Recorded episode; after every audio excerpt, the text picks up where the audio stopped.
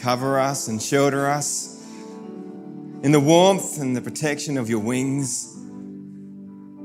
In the sacred part of our hearts and our spirit, Lord, may we know that you are near and close.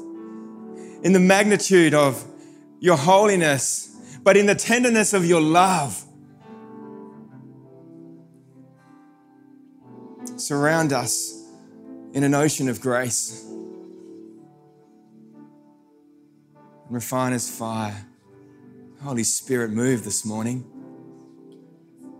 As we center our hearts and our minds on the things of the Spirit, move, we pray. We have empty hearts for you to fill them, surrendered. We kneel and we bow before you, our God, for we are in the presence of your holiness and you are worthy of our worship. Be glorified, our God. And all of God's people said, Amen. Please be seated.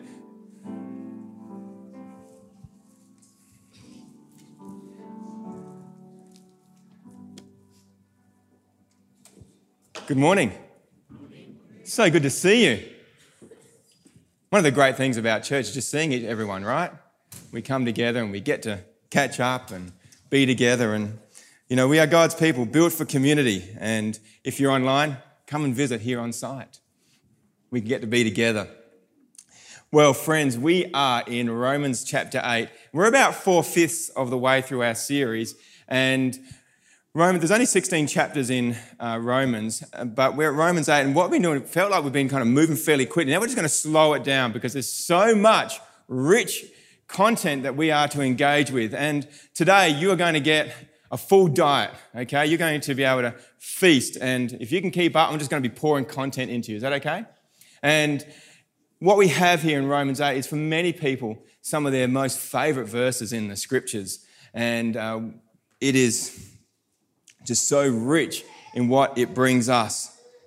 What we've had up to this point is Paul, as he expounds this life in Christ, he talks about how we deal with sin. He talks about God's judgment, his wrath. He talks about how he is conflicted in doing the things that he doesn't want to do and not doing the things that he does want to do.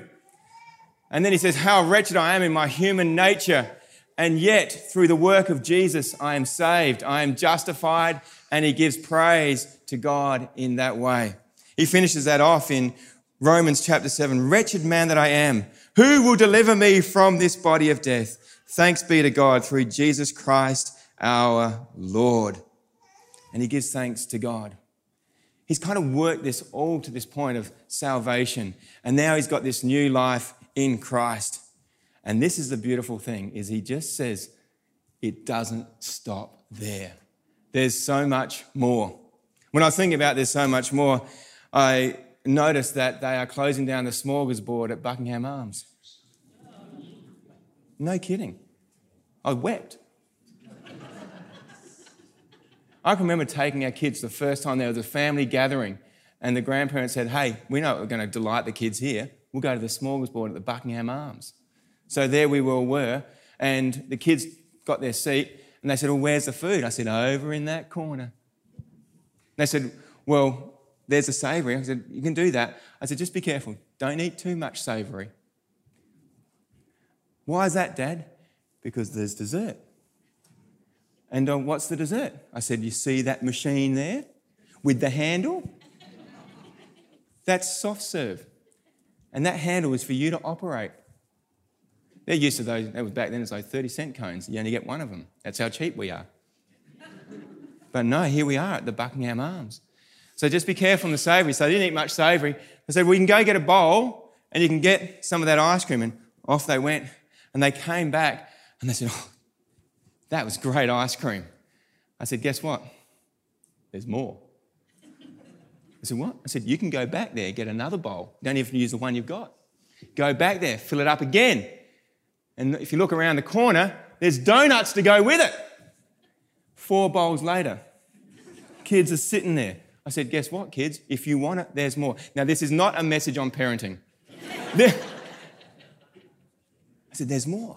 There's more. This is exactly what Paul is saying to us in the Christian life. Friends, you've been saved. You know Jesus Christ. You've been justified, forgiven. And guess what? There's more. There is life in the Spirit. And so he there comes, and in Romans chapter 8, we unpack all the riches that come of a life in the Spirit, the more to this Christian life. So I encourage you to read along with me if you've got you on your phone or a paper Bible. I'm reading from the ESV version, English Standard Version, Romans chapter 8, 1 through to 17. Life in the Spirit. There is therefore now no condemnation for those who are in Christ Jesus. For the law of the Spirit of life has set you free in Christ Jesus from the law of sin and death. For God has done what the law, weakened by the flesh, could not do by sending his own Son in the likeness of sinful flesh. And for sin, he condemned sin in the flesh, in order that the righteous requirement of the law might be fulfilled in us who walk not according to the flesh, but according to the Spirit. For those who live according to the flesh set their minds on the things of the flesh, but those who live according to the Spirit set their minds on the things of the Spirit. For to set the mind on the flesh is death, but to set the mind on the Spirit is life and peace. For the mind that is set on the flesh is hostile to God, for it does not submit to God's law. Indeed, it cannot. Those who are in the flesh cannot please God. You, however, are not in the flesh, but in the Spirit. If in fact the Spirit of God dwells in you. Anyone who does not have the Spirit of Christ does not belong to him. But if Christ is in you, although the body is dead because of sin, the Spirit is life because of righteousness. If the spirit of him who raised Jesus from the dead dwells in you, he who raised Christ Jesus from the dead will also give life to your mortal bodies through his spirit who dwells in you. So then, brothers, and I'm going to add to this, and sisters, we are debtors not to the flesh, to live according to the flesh. For if you live according to the flesh, you will die. But if by the Spirit you put to death the deeds of the body, you will live. For all who are led by the Spirit of God are sons of God. For you did not receive the spirit of slavery to fall back into fear, but you have received the spirit of adoption as sons and daughters by whom we cry, Abba, Father. The Spirit Himself bears witness with our spirit that we are children of God. And if children, then heirs, heirs of God and fellow heirs with Christ, provided we suffer with Him in order that we may also be glorified with Him. This is the word of the Lord. Praise be to God. Oh, the riches contained here in these verses of the life in the Spirit. Paul understands. It's like he can't, can't get it out quick enough about what the Spirit does, this life which has been redeemed by Jesus, and now opens up to this new work of what God is doing with him as he sees the Spirit and feels the Spirit and experiences the Spirit and tries to get works words around what the Holy Spirit does within his life. And he says right up here, there is no condemnation for those in Christ Jesus, for the law of the Spirit of life has set you free. He understands that this beautiful work of Jesus and the Holy Spirit is that we would know that we are not condemned. And when you know you're not condemned, you can live free. For those who feel like they are condemned, feel that they are captive. But if you truly realize the work that God has done through Jesus Christ, the great love that He has for us, that we have been saved and we now no longer live under condemnation, the great result of that is freedom in Him. Praise be to God. Because I know that every one of us and myself, we hold freedom as one of the highest values in our lives. And here we get the picture of what true freedom looks like free in the Spirit, not condemned, not held captive, not under oppression, but set free.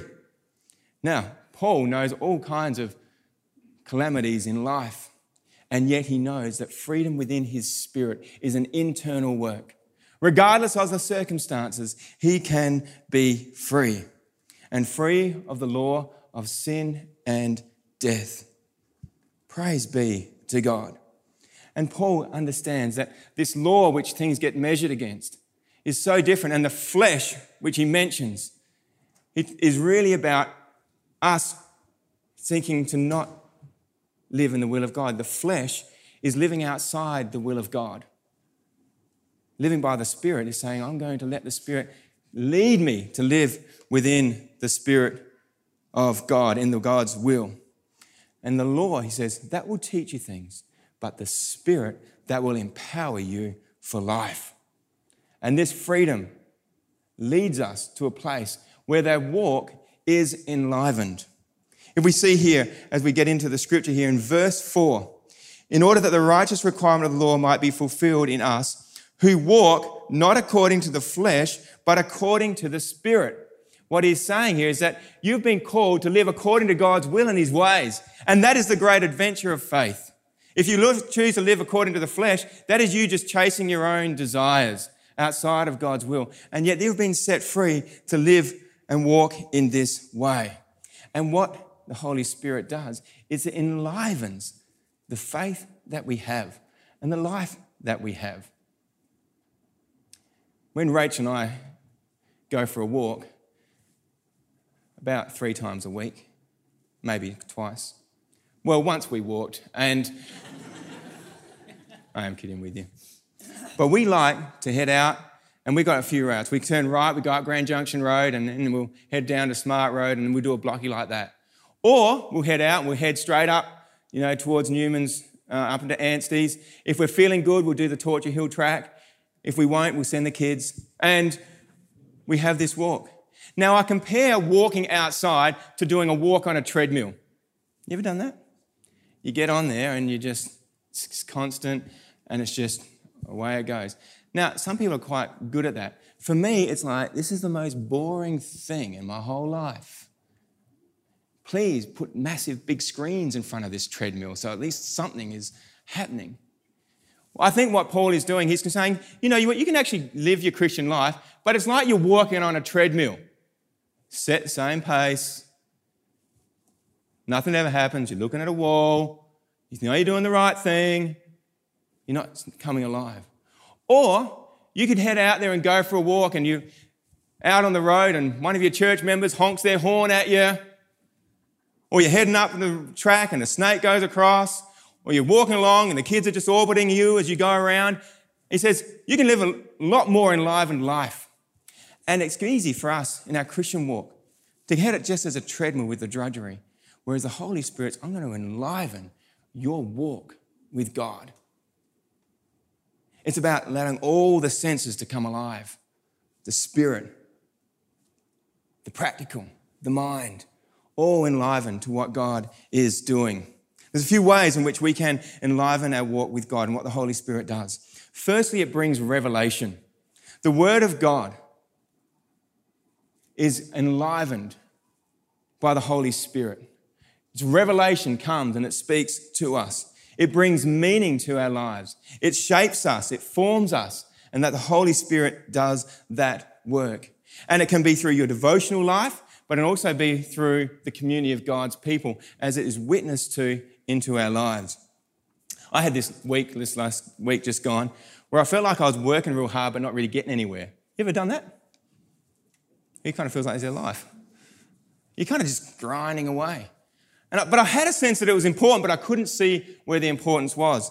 And so I was sharing it with our team, which were getting ready for youth on Friday night. I said, I said, how was your week? I said, ah, you know what? I'm trying to still put it into context. I've been working hard but I'm just kind of unsure about where it's all going to land. And one of them says, You know what, Kynan? It sounds like Galatians 4 9. I'm thinking, as if they just kind of pulled that out like that. And he goes, Look, I'll go find it. And he comes back, Sorry, I was two chapters out. uh, Galatians 6 9. I said, Oh, what, what's that? He says this and let us not grow weary of doing good, for in due season we will reap if we do not give up. I thought, that person, the Holy Spirit used to bring revelation of God's word directly into my life. It's the work of the Holy Spirit. Secondly, the Holy Spirit brings us conviction.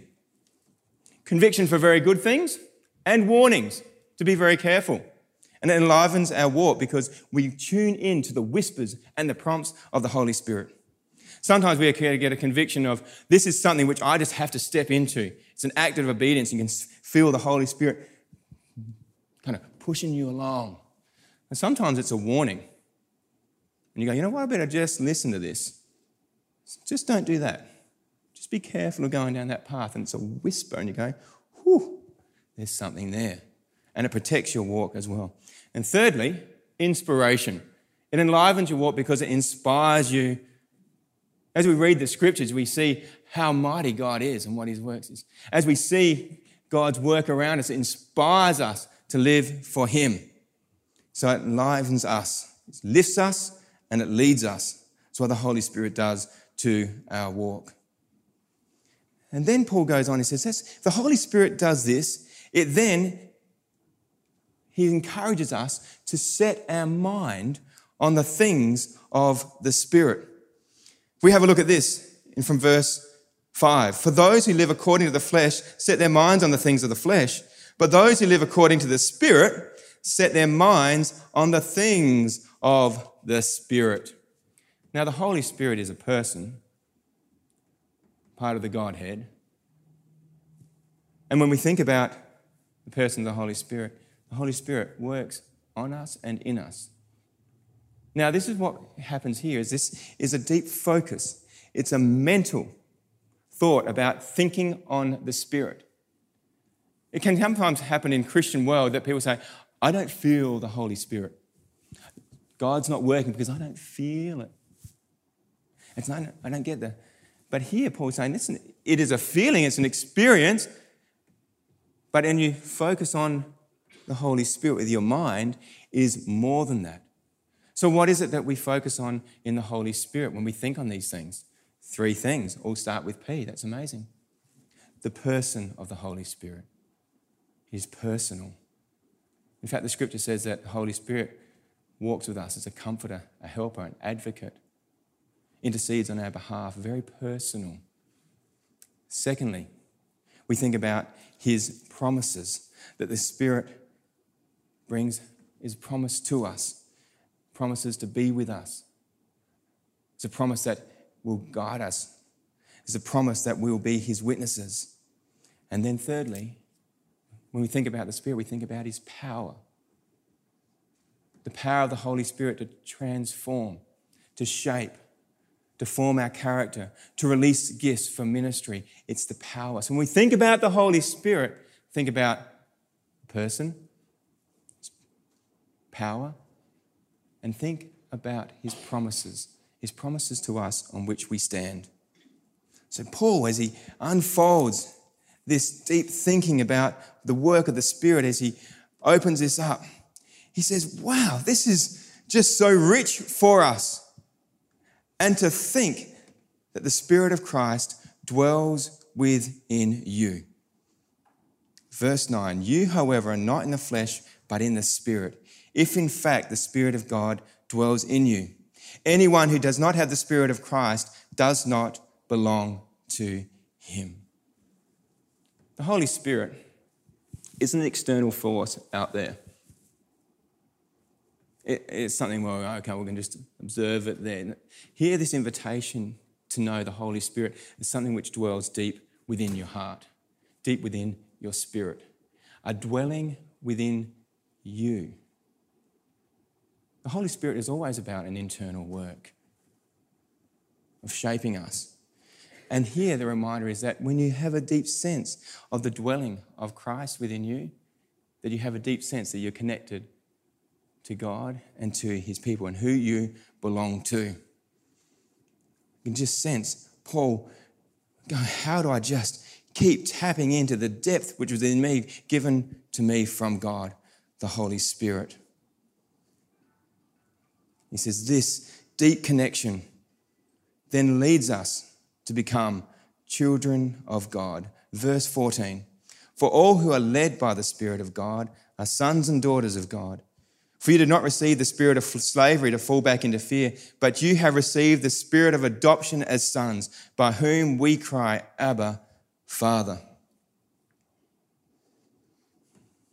The Holy Spirit reminds us who we belong to. The Holy Spirit reminds us that we are a part of a spiritual family connected to God. And it is an intimate connection.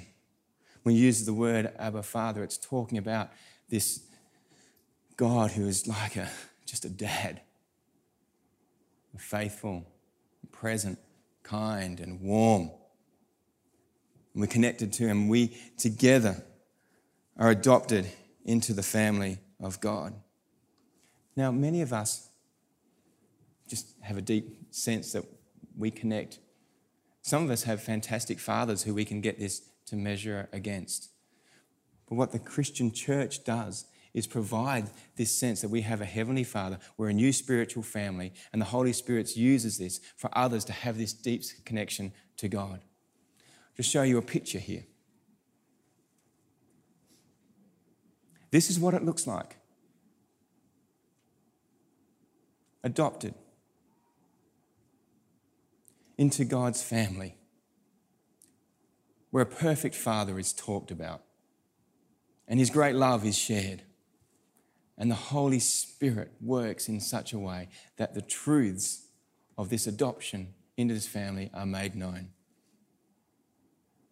For those who don't have a regular family, this spiritual family is so important. And if we have a mission, I believe this is the mission about sharing of this great love and this mission should override so many other things that we get involved in, which distract us. The Holy Spirit works in this way. And then, as it talks about here, the Spirit allows us to converse in such a deep, intimate way. In verse 16, the Spirit Himself bears witness with our spirit that we are children of God. Spirit to spirit. This is the communing that we have with God. We connect in this way. In verse 17, it goes on and says this And if children, then heirs, heirs of God and fellow heirs with Christ, provided we suffer with him, in order that we may also be glorified with him. Friends, the Holy Spirit reminds us that we're going to have an inheritance, that we are heirs. And can you imagine that we are even co heirs with Christ? Wow, how much are we valued by God? And His Holy Spirit reminds us of this. And we have an inheritance. We'll rise up in glory. We might have to walk through a bit of stuff, yeah, but heck, God's going to be there. He's going to be there. And what is the inheritance that we might have? Well, the scripture says we inherit the kingdom. I don't think we get a full picture of that, but heck, I know it's going to be good. Just take a hold of the inheritance that we have, the kingdom of God breaking in, and the Holy Spirit reveals all of this to us. Amen. Enliven your walk today, friends. Invite the Holy Spirit in. Go on the adventure of faith. Take a few risks. Live free. See what God does with that as you claim all that the Holy Spirit reveals to you. Friends, the church was breathed into existence by a move of the Holy Spirit. The Holy Spirit is a gift to all the church. It's not just located in one tradition or one style, it is always breathing across all the church, reforming, renewing, reviving. And I pray that once again, God's people will say, We are here, we are empty, fill us afresh, that we might be used by you and live for you in the adventure of faith that God's given us. Amen. Friends, this morning we're going to have a moment where we can just rest in God's presence. And after that, we're going to have extended worship. Now, we've kind of brought that in because sometimes we just want to saturate ourselves a little bit more. Church, we feel like we had a drink, we're just going to drink some more. And this morning, you're welcome to stay on and just dwell in the presence of God here some more. But in this moment, as our team comes to lead us in worship, may you experience the person and the power and the promises of God for you, the Holy Spirit. Sometimes you go, well, what is it that the Holy Spirit's going to do in me?